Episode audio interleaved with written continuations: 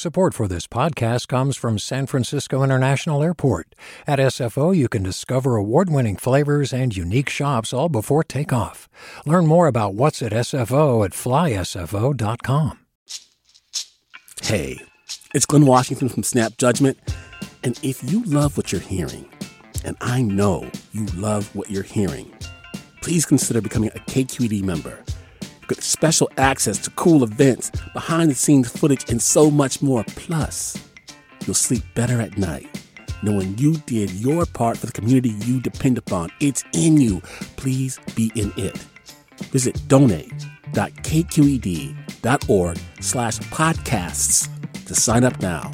That's podcast with an S. Thanks. From KQED.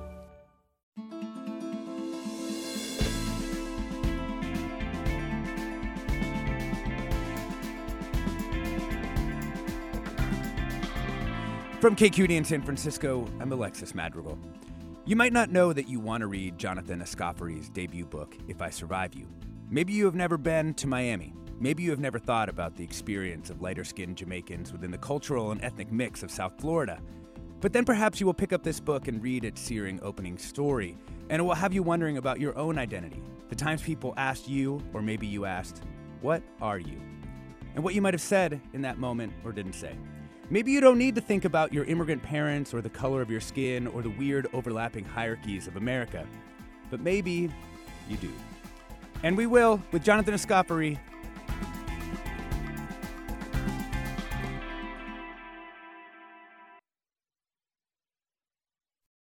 Welcome to Forum. I'm Alexis Madrigal. This morning, we're joined by Jonathan Escoffery, whose debut book, If I Survive You, is a remarkable set of linked stories about a Jamaican immigrant family in Miami. And we want to start today's show by acknowledging the ongoing tragedy in South Florida. Hurricane Ian was so powerful and knocked out so much infrastructure that we don't even know the full extent of the damage from the storm.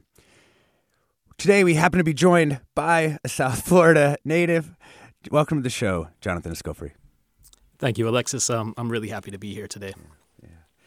You know, Hurricane Andrew plays a major role in this book. And out here, I think we understand kind of what fire means as a disaster, but hurricanes are just not really part of our experience. When you, as a Miami person, see a storm like this coming through, like, what do you think about? Yeah, um, it's it's funny because people in South Florida hear that I'm living in California, and what they're very much afraid of are uh, this idea of, of earthquakes. Because when it comes to, to hurricanes, you, you just never really know whether it's actually going to hit you if you're going to spend uh, you know 12 hours, 24 hours preparing your house for um, by boarding up the the windows and um, you know getting your emergency supplies together, only for it to miss you. And um, at the same time, the uh, what we're seeing now, obviously, is um, that full extent of when you are actually devastated by a hurricane that can, you know, it, it forms very quickly and it can totally uh, devastate your life. Mm-hmm. And and that's something that um, I think I mean, a lot you lived of through that. Floridians- Yeah, I mean, I, I lived through that with Hurricane Andrew in 1992. Um, I, I think of that as a, a great marker for um, a kind of before and after in my own life, and thinking about the major event that, in a sense, ended my childhood. Hmm. Why did it end your childhood? Well, I, you know, I had this uh, kind of happy um, uh, elementary school experience where I loved, uh, you know, reading and education and my friends. And, uh, you know, the Hurricane Andrew came in. Um, uh, totally destroyed my family's home. I don't think I quite understood the significance um, at uh, 11 years old until my mother and my father got back from you know what they discovered, which was we, we no longer had a house, and my, my mother started you know crying, and it was it was then that I realized oh this is this is serious, and um, we had to kind of uh, hop around from friends and, and families' uh, couches and um, you know spare mattresses and uh, try to figure out how we were going to rebuild our life. And um, eh, you know there there was never really a, a going back to that um, kind of childhood innocence, I, I suppose. So, I mean, this book is not memoir, but the main character, Trelawney, has elements of your childhood baked in. And Trelawney goes through Hurricane Andrew as well. And you have this incredible passage about sort of what it was like. And we thought maybe you could read uh, a little bit of that. Sure. I don't have to strain myself to describe what we discover in the light of the following day the flattened houses, the overturned vehicles. You can find all of that online. I recommend typing Hurricane Andrew Aftermath into your favorite search engine, then clicking images to see what I saw the morning after. I'll say that when we finally located Cutler Ridge, then our block within it, these things were difficult with no road signs, few remaining landmarks, and many obstacles. Little more than the skeletal frame and the squishy, rotting carpet remained of our home. What the archived pictures can't convey is that a decomposing palm tree, one that's been ripped from the earth and left in the road to die, smells as pitiful as a rotting human, or that even the inanimate innards of houses stink of loss, of soaked through death post storm. And after a day or so, this rot stifled not just Cutler Ridge, but most of Miami. I mean, your Miami is not the Miami that tourists may have encountered in the South Beach world or even just in their imaginations or Miami Vice imaginations. I mean, what was the neighborhood like that you grew up in in Miami? Yeah, absolutely. Uh, the the couldn't be further from uh, South Beach in terms of uh, the the culture.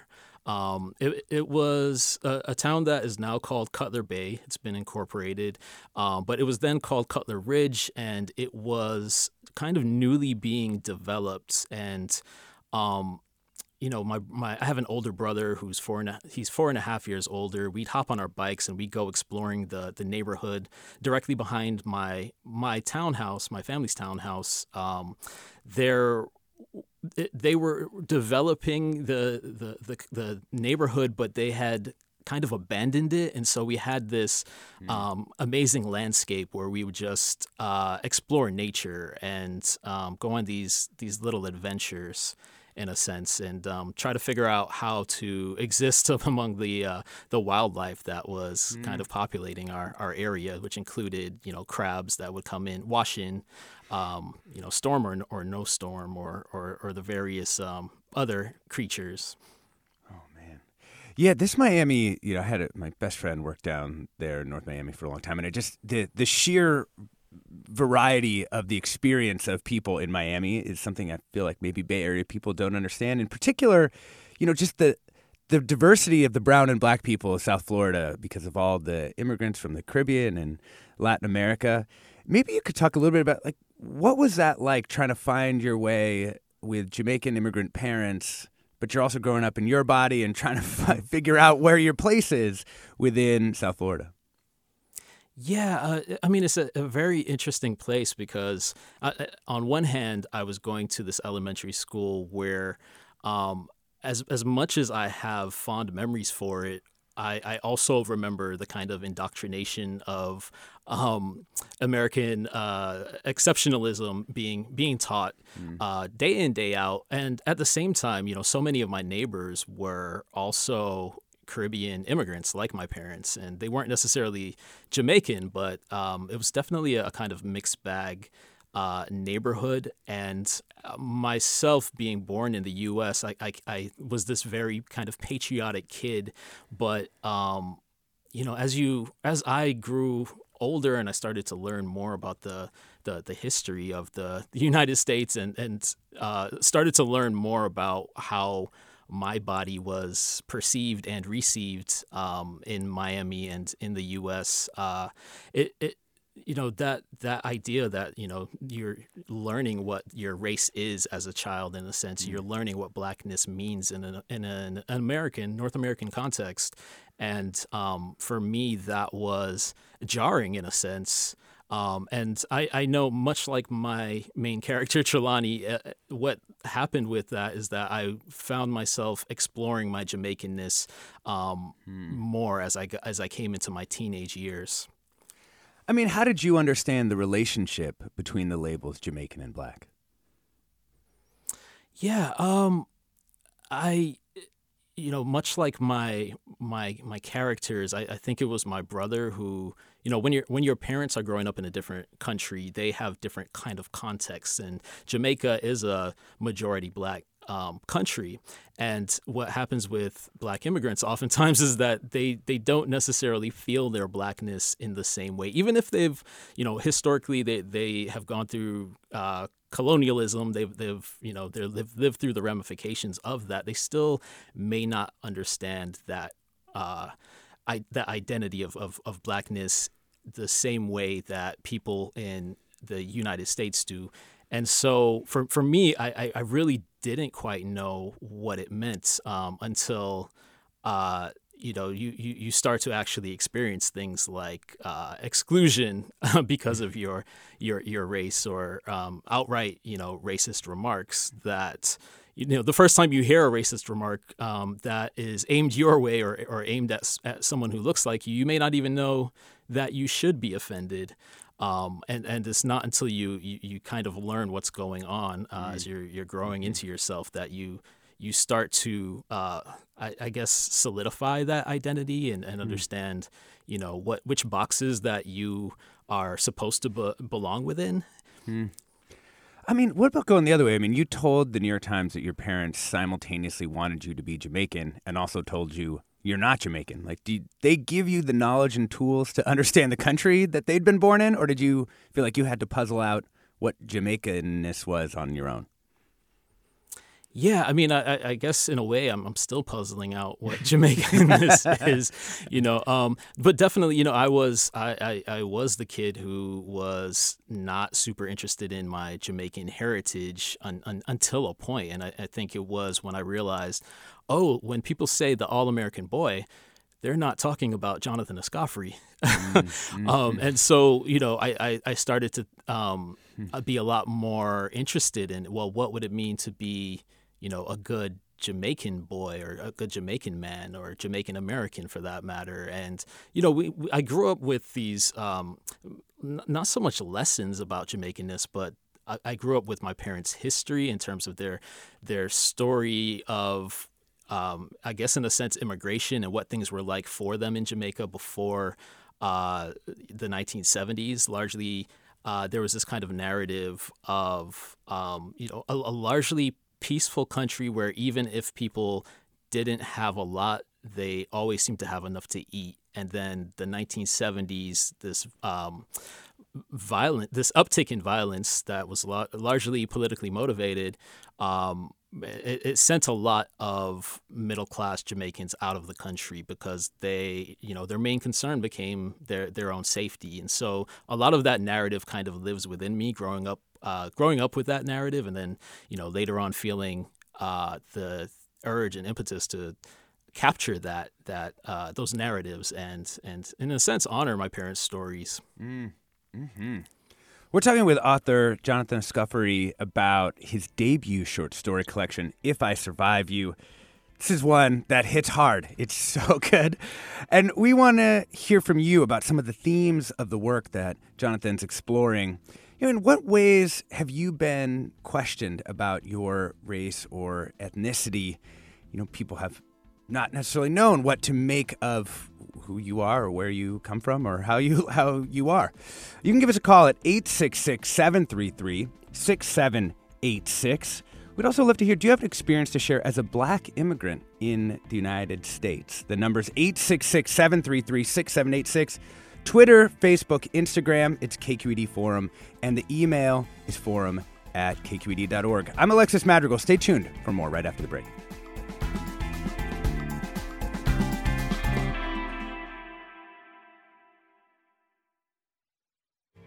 Support for Forum comes from San Francisco Opera. Set 10 years after a school shooting, the critically acclaimed opera Innocence takes us into a complex emotional journey where our understanding of innocence and guilt is constantly upended. Kaija Saariaho's ethereal score collapses the past into the present as a community of survivors grapple with how to move forward. Don't miss the highly anticipated American premiere of Innocence, June 1st through 21st. Learn more at sfopera.com. We've all got those parts of our house where the internet just won't go. Well, if you had wall to wall Wi Fi from Xfinity, you could worry less about dead spots. Because with wall to wall Wi Fi from Xfinity, you get fast speeds, reliable connection in every room, and power for all of your devices, even when everyone's online. That's wall to wall Wi Fi only with Xfinity. Restrictions apply, not available in all areas, actual speeds vary. Welcome back to Forum. I'm Alexis Madrigal. We're talking with author Jonathan Escoffery about his debut book, If I Survive You. And we'd love to hear from you. If you're the child of immigrants, how did your parents try to transmit or keep their culture from being transmitted to you? How'd they safeguard it? You can give us a call. The number's 866 733 6786. That's 866 733 6786. Twitter, Facebook, Instagram, you know it. It's KQED Forum. And of course, forum at kqed.org is the email. I want to talk a little bit about the, uh, the craft of the book here. Um, not every story is in this second person, you know, the direct, like you address.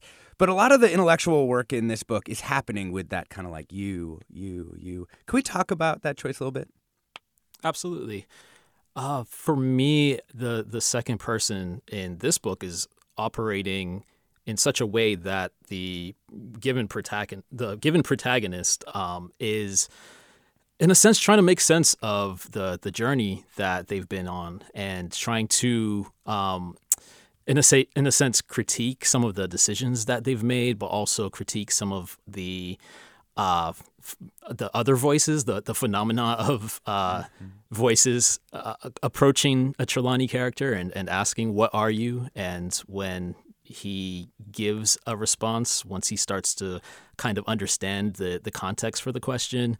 Um, people don't really I- accept his answers oftentimes, and so for, from a craft perspective. Um, with the story being told, that that opening story in Flux is, is told in the second person, as you said, but it's also told in this kind of long time where we're, we're following Trelawney um, over the course of a couple of decades. Uh, mm-hmm. we, we, meet him at nine years old, and uh, we follow him through college.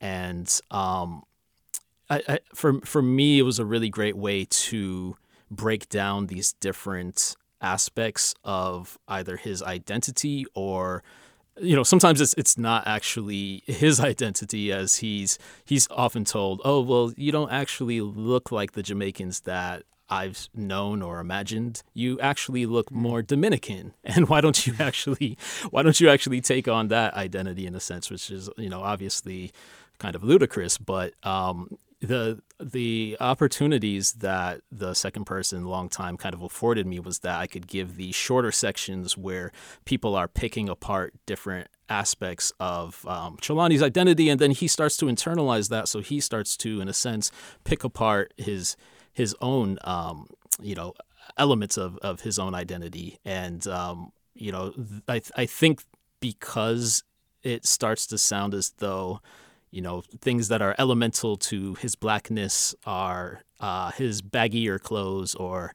uh, uh the way he's started to walk um, uh, or talk, drag his words, all these different things that you know he's he's essentially mimicking other black kids in order to be perceived as black once he starts to um, i guess accept and uh, try to really latch onto this black identity he's he's being very performative about it in a way mm-hmm. that i think comes off as comical on the page intentionally mm-hmm. and um, but i think sometimes we do these comical things when we you know it's in a sense it could feel safer at times just to fit ourselves into those those uh, those boxes, and um, you know he's trying to make himself legible, and yeah. he's doing it in these different ways. Well, and like, what is a culture aside from mimicking the people around you? You know, like there's a, there's maybe more or less, you know. Uh, you know successful ways of doing that but you know that is kind of we, talk like each other we we'll end up walking like each other i, I thought um, you know one of the episodes that's really interesting in trelawney's kind of racial ethnic journey is where he after after hurricane andrew uh, moves to a new school and falls in with some young Puerto Rican friends. Uh, and I thought maybe you could do another little reading for us about, you know, how their interpretation of his identity changes. Right, I'll, I'll pick up on the page here. At your new school, you again fall in with the brown boys. These boys, you come to learn, are the Puerto Ricans.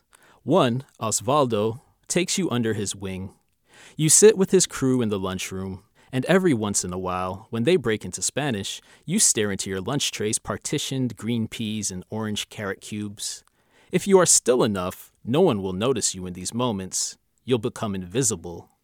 If no one can see you, no one can realize tu no entiendes, that you don't quite fit. Osvaldo seems aware that you don't speak the language, but he's forgiving of this fault and steers the conversation back to English. Perhaps it's that you've taken to shaving your head, removing the thick curls that might otherwise peg you as different. Or perhaps you look enough like these boys, despite having a touch more Africa running through you. Or perhaps they assumed you understood that at this school and at this age, people stick to their own kind. Either way, it dawns on you just a beat late that these boys believe you too are Puerto Rican. They make cracks about white people. White people smell like cocker spaniels, but only when they're wet. They take cracks at blacks. Why do black people stink so bad? It's so blind people can hate them too. Finally, one day at lunch, a member of your group asks you, not without a level of disgust, why your parents never bothered teaching you Spanish. You expect Osvaldo to intervene, but he awaits your answer with equal anticipation. Because they don't speak Spanish, you say. The boys share confused glances. Your grandparents didn't teach them Spanish? My very Jamaican parents speak only English, you clarify. Wait, Osvaldo says, you're black? The trouble is not just that you've outed yourself, but that there is another set of boys with whom this group happens to be at war. The factions claim turf around the schoolyard, occasionally brawling under a nearby overpass. Your newness left you ignorant of the beef, but you're told these rivals hail from an island just two over from Puerto Rico, Jamaica. Osvaldo supplies this information as a parting gift. You are no longer welcome at his table. Mm-hmm. That was Jonathan Escoffery reading uh, from the first story In Flux uh, from If I Survive You. You know, it's kind of a good opportunity to talk about kind of the slippage between your character, Trelawney, and yourself. Uh, how tightly coupled are you to this character?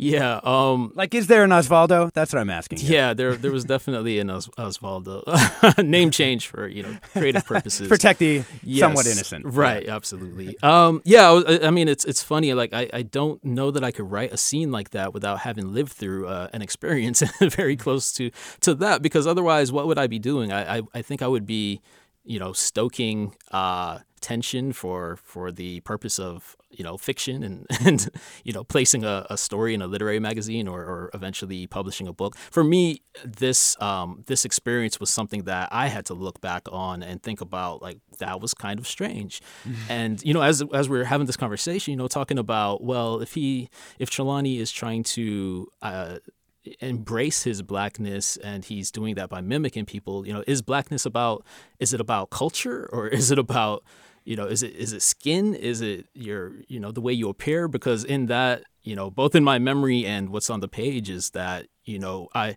I was actually em- embraced by the by the Latino kids because I looked to them more Latino than I looked, you know, uh, like their idea of, of, of blackness. And obviously, Latino is not a, also not a race. But these I, the the book is really interested in, in kind of unpacking these things because sometimes we treat things, um, we t- we sometimes treat culture like it is race or race like it is culture. Mm-hmm and and and so on.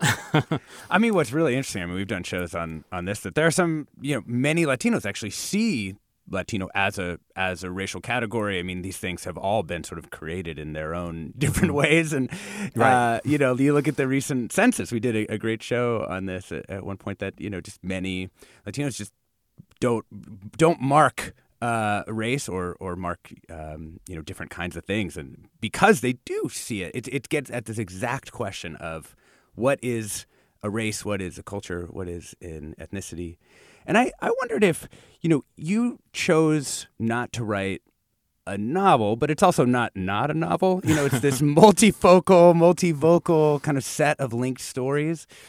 And what did that give you the ability to do that maybe having to have, you know, just Trelawney carry us, Trelawney's voice carry us through the whole book would not have?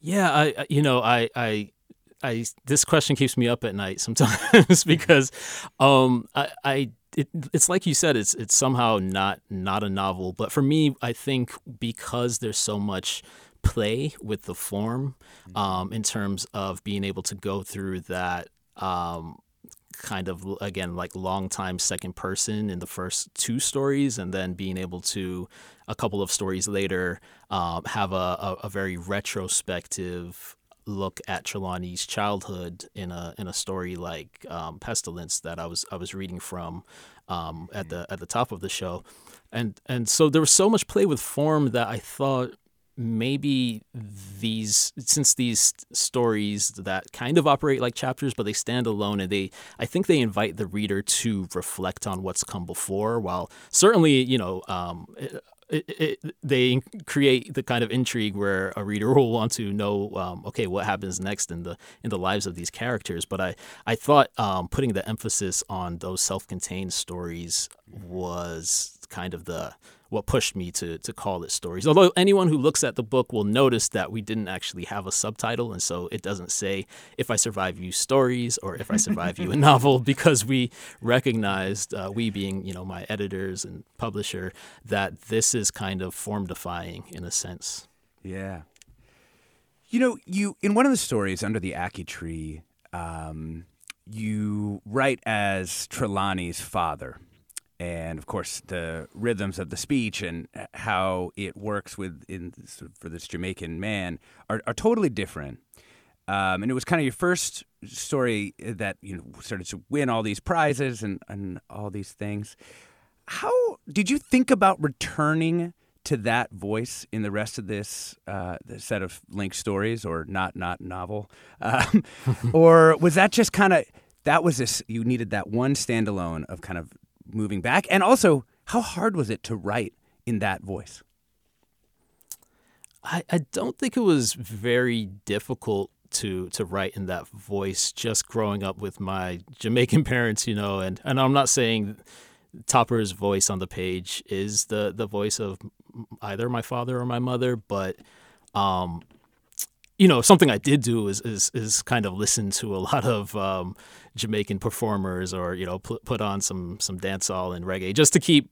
Because the the thing is that uh, from a crafts, um, well, just from a writing perspective, I, I had to choose what the vocabulary was going to be, and I had to kind of make rules for myself, and you know, I had to decide how deep am I going into this particular dialect. Um, or or or not and um, I had to kind of settle on on some decisions there.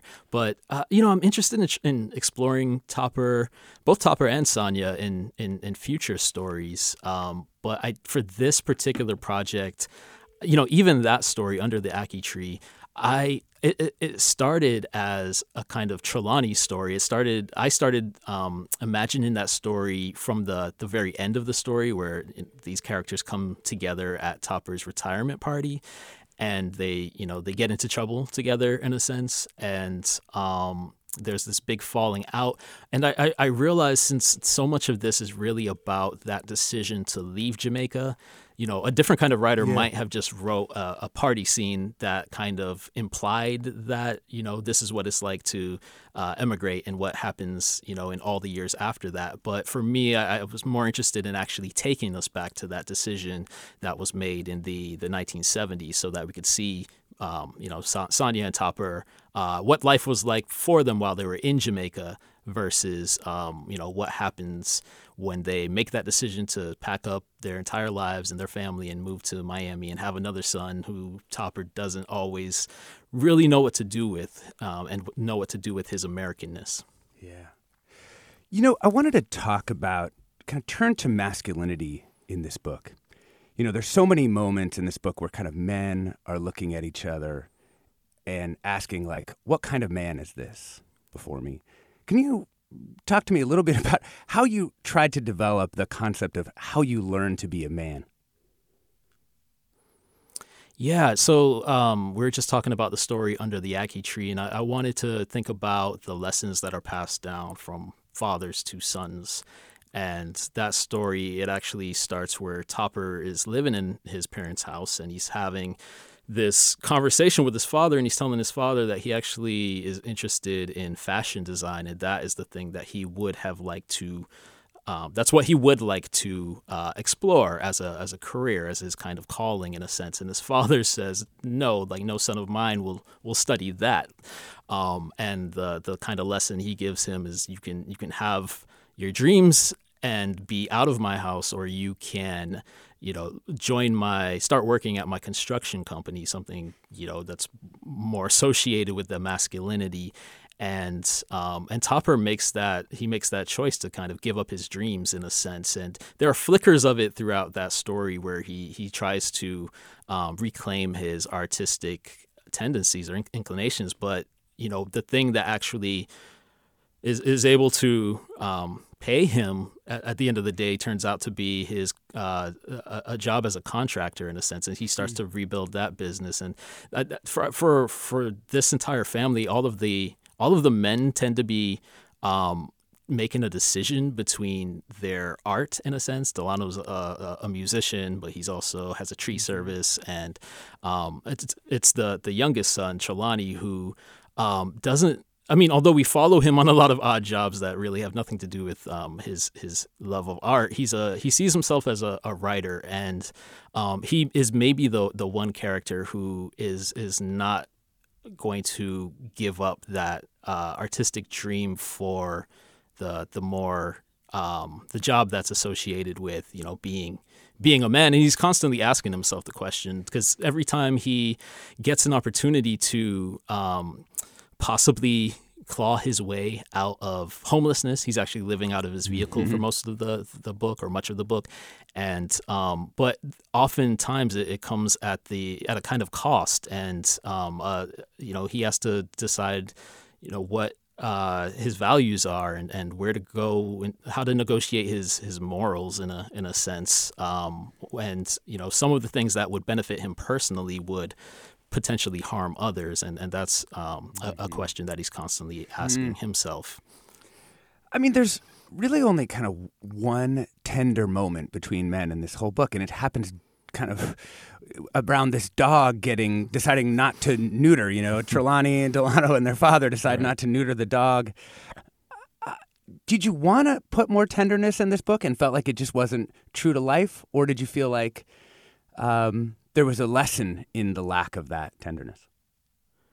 Yeah, I mean, the funny thing about that moment is it's one of those moments where, you know, in a sense, a, a lesson is being passed down from father to these these three boys, his his two sons and and Topper's nephew as well, and um, the the the lesson that's given is that it's, it's Delano says I, would rather be dead than have my balls chopped off, referring to their dog that they're trying to decide on whether or not to neuter because the dog's been getting into trouble, kind of getting uh, escaping the the backyard at night, visiting the neighboring dogs, and um, and Topper affirms what Delano says. He says, you know, it's what makes a man a man, and and that's the lesson that he is passing on to these boys, and and it's only really Trelawney who is he, he fakes like he agrees, but in retrospect, he's like there's you know something was wrong with in that moment, and so mm-hmm. it's in, it's in a way it's like even though that's where the that's the tender moment, the tender mm-hmm. moment is mm-hmm. kind of warped. I yeah. think and, laced and with something exactly, yeah. and, and yeah. Trelawney's recognizing these things. We're talking with author Jonathan Escoffery about his debut book, If I Survive You. I'm Alexis Madrigal. We'll be right back after the break.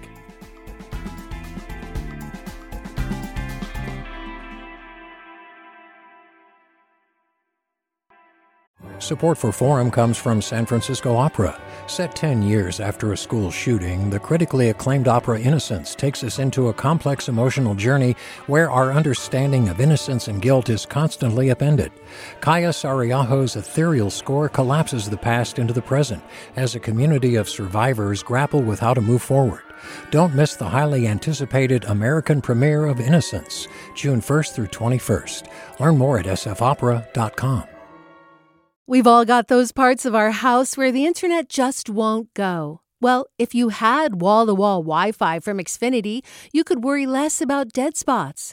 Because with wall to wall Wi Fi from Xfinity, you get fast speeds, reliable connection in every room, and power for all of your devices, even when everyone's online. That's wall to wall Wi Fi only with Xfinity. Restrictions apply, not available in all areas, actual speeds vary. Welcome back to Forum. I'm Alexis Madrigal. We are talking about this excellent new book, If I Survive You, with its author, Jonathan Escoffery. And we, of course, do uh, love hearing from you about you know, your experiences that might connect with uh, Jonathan's or this book's uh, themes. You can give us a call. The number is 866 733 6786. 866 733 6786. Twitter, Facebook, Instagrams, KQED Forum. And the email's forum at kqed.org.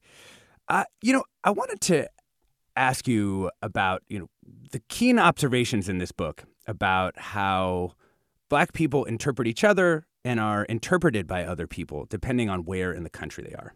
So you've spent time in Miami, you've spent time in Boston, in Minnesota. Now you're in Oakland. So what would you say? The book has a lot about those other places, but what would you say about your particular variety of black experience in Oakland relative to those other regions of the country?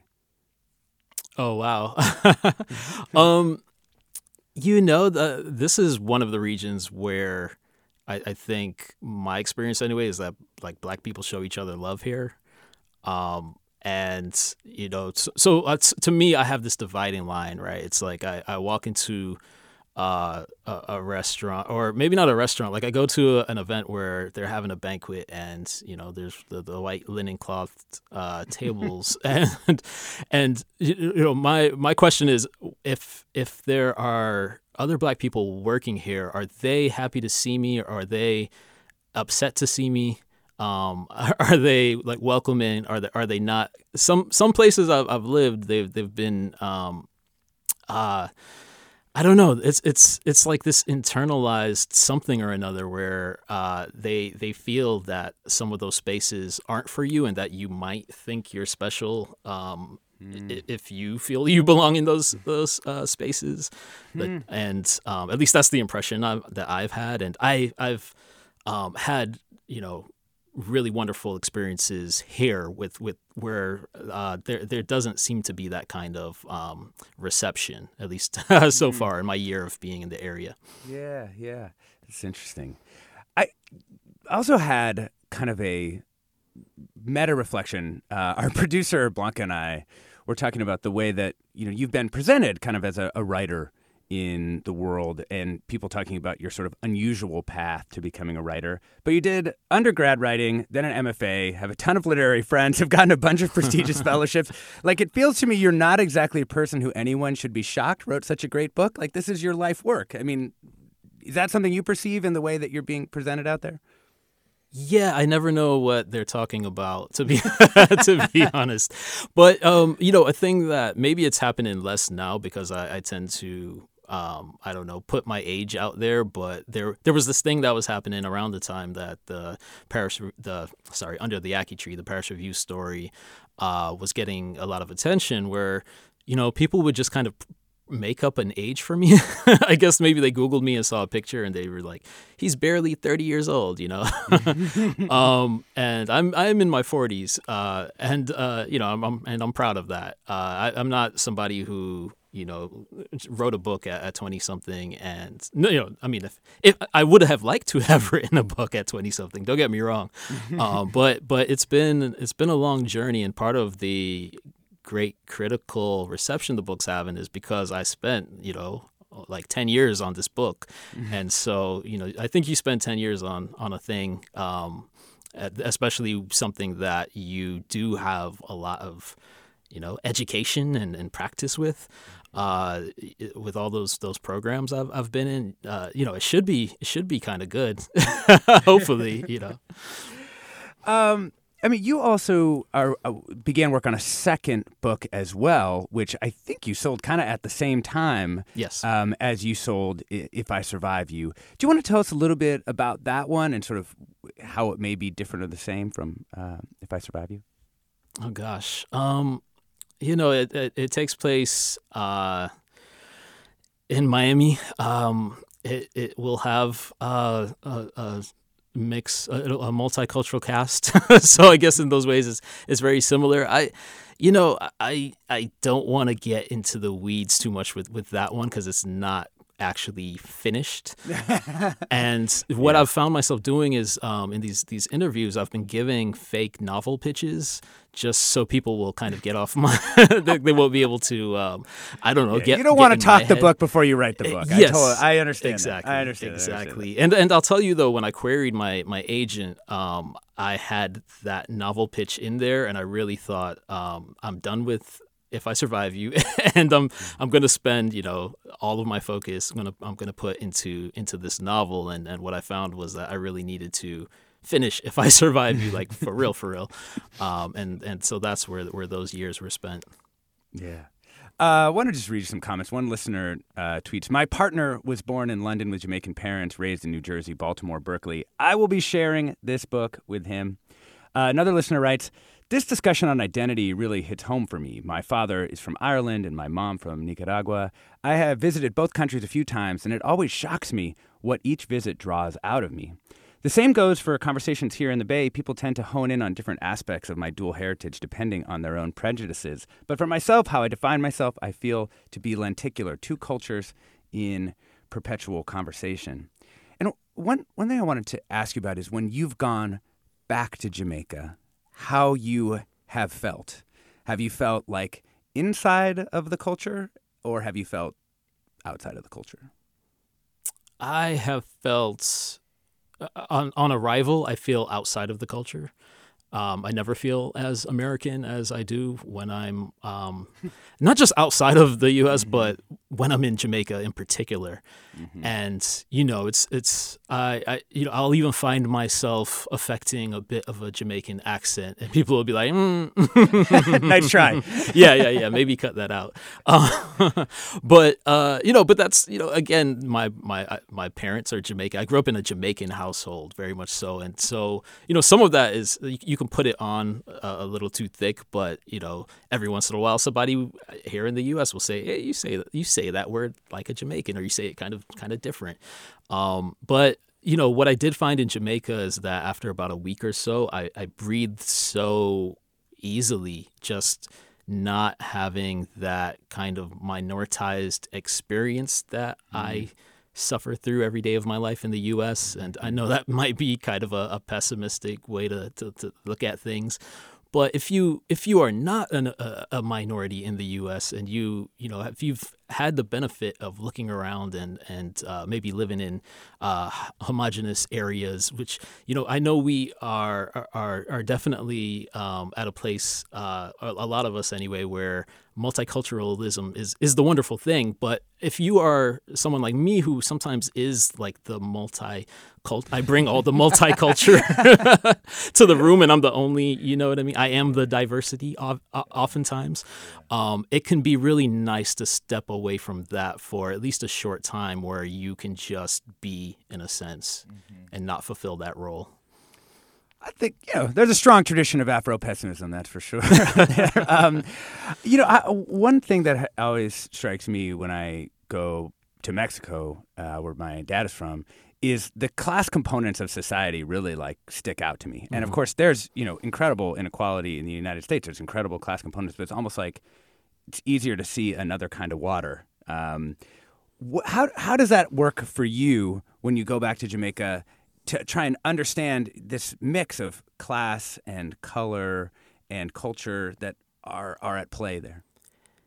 It's it's really and that, and that, you talk about in the book a lot. I do, like a, I do, I do. I talk about the color thing, the the class thing. When you go to Jamaica, if you notice the color thing um, and you comment on it, what what people will immediately say is, "No, no, no. There's no racism here.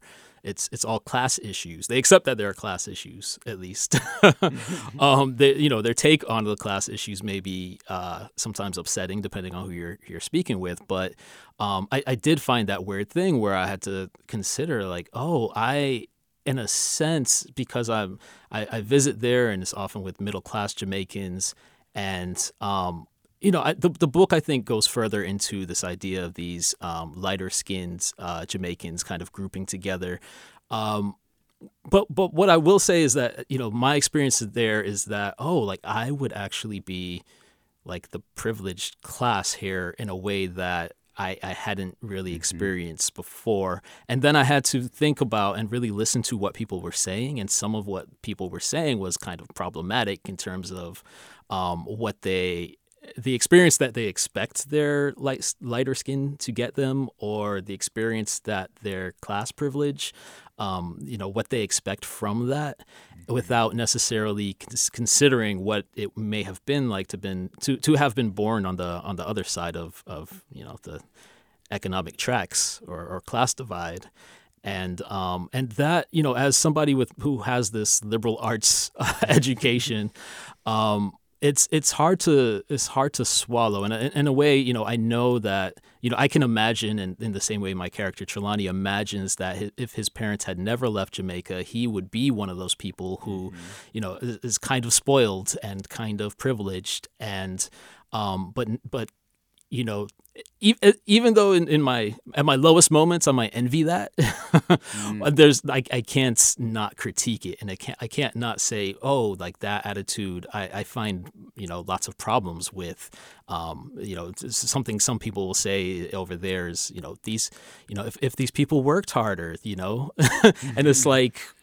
uh, How? wait a second, I've heard that Right. before. Yeah, right. exactly, exactly. Um, and and it and it doesn't work. Um, it doesn't work for me here, and it doesn't work for me over in Jamaica either. Yeah, so interesting. Um, you know, I was hoping you could read one short passage about you know the the Jamaica that Americans think they know, or what they do when you mention Jamaica. You want to go ahead? Yeah, absolutely. Yeah. My parents came to the U.S. not for economic advancement, but to escape the violence the U.S. government funded in Jamaica throughout the 1970s as part of its war on socialism. But when I say Jamaica to non Jamaicans, no one thinks of CIA operatives or puppet prime ministers or historical continuity. Instead, they break into free association as if they'd been tossed into a rap cipher. Bob Marley, Irie, Ganja, Poor People, Sandals, Eman. At best, they believe our history began the moment they purchased their all inclusive vacation package. Oh man, it's just I I'm cringing for the nation. Uh, reading that package, uh, that passage, because you can, you know, you. I mean, you, uh, you know, every time uh, you can just know the exact moments when these things uh, were happening. Um, this is a fundraising period for KQED Public Radio. For more information about how to support KQED, go to kqed.org. I'm Alexis Madrigal. I also just wanted to take this opportunity, based on that passage, for you to tell us about that violence and that U.S. involvement that drove your parents out. Like, how? Just fill us in.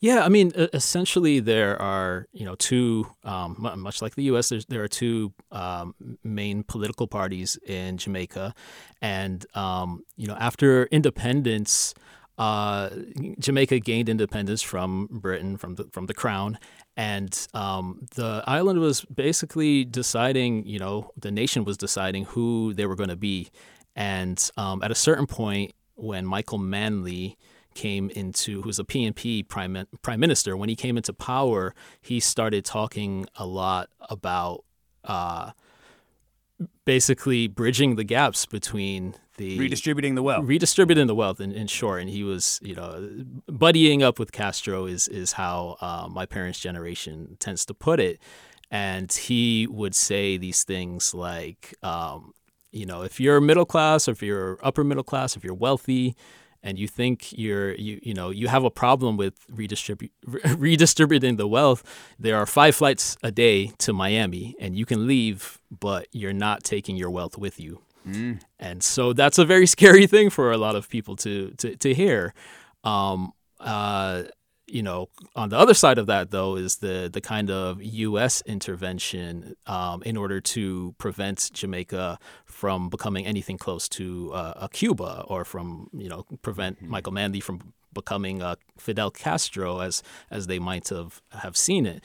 Um, but you know, there really weren't too many people other than Michael Manley and his party who were actually concerned about doing anything for the poor. And so, you know, it was. Um, I, I think a lot of people who, like my parents, who who left the country at that time, look back and retrospectively think better of Michael Man- Ma- Michael Manley at, at this mm-hmm. point in time. Um, at the time, though, it was it was very much. Um, you know they weren't they weren't super fond of him after a while. Um, but in terms of the violence, what what would happen is that these different you know shadowy groups would be providing the poorer member the, the poorer communities in, in a sense with weapons and at the same time you know anytime it was an election season these different political parties would kind of break out into into war in the streets in a sense.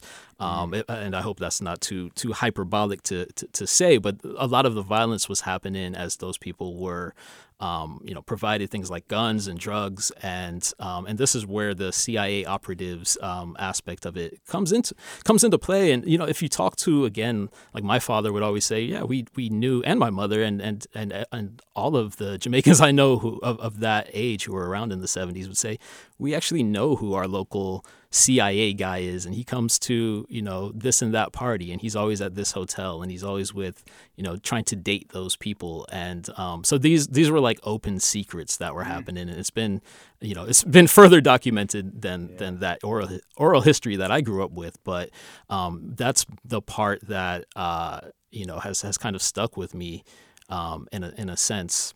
How, how do you think that knowledge of sort of the U.S.'s role in the Caribbean changes like the way you read U.S. politics? The the major takeaway for me, I think, is you know for people who don't like immigrants coming to this country to the United States. I, I think you know look at the look at what the United States does in, in other countries to actually cause people to feel that they need to leave their homelands and you know the instability that um, the US government causes um, as they they choose, uh, you know, who who they believe should be running, quote unquote, uh, mm-hmm.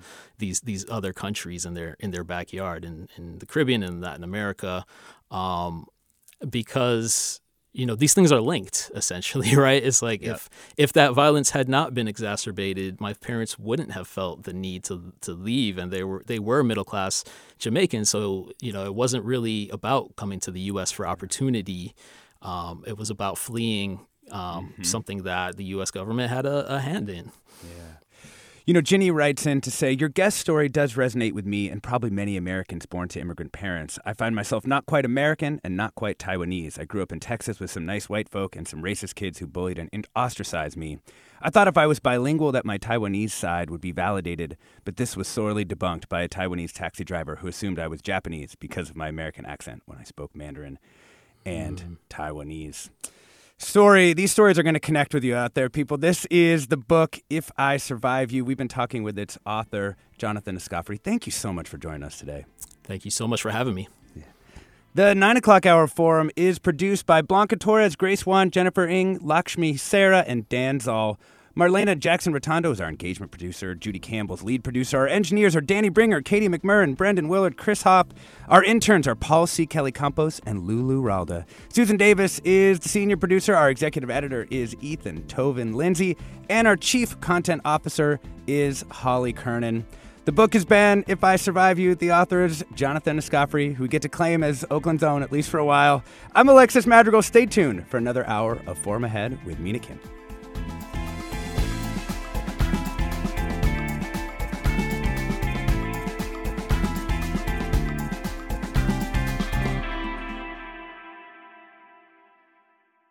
Funds for the production of Forum are provided by the members of KQED Public Radio, the Germanacos Foundation, the Generosity Foundation, the Heising Simons Foundation, and the Bernard Osher Foundation, supporting higher education and the arts.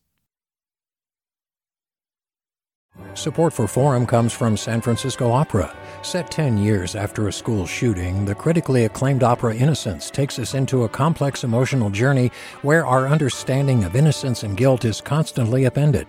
Kaija Saariaho's ethereal score collapses the past into the present as a community of survivors grapple with how to move forward. Don't miss the highly anticipated American premiere of Innocence, June 1st through 21st. Learn more at sfopera.com. We've all got those parts of our house where the internet just won't go. Well, if you had wall to wall Wi Fi from Xfinity, you could worry less about dead spots. Because with wall to wall Wi Fi from Xfinity, you get fast speeds, reliable connection in every room, and power for all of your devices, even when everyone's online. That's wall to wall Wi Fi only with Xfinity. Restrictions apply, not available in all areas, actual speeds vary all over the country. We need to improve reading in Wisconsin. Schools are changing the way they teach reading. I'm calling for a renewed focus on literacy. We have gotten this wrong in New York and all across the nation. And it's happening because of a podcast. I think your podcast has changed my life. And I'm going to share this podcast with everyone I meet. Sold a Story investigates how teaching kids to read went wrong. New episodes of Sold a Story are available now.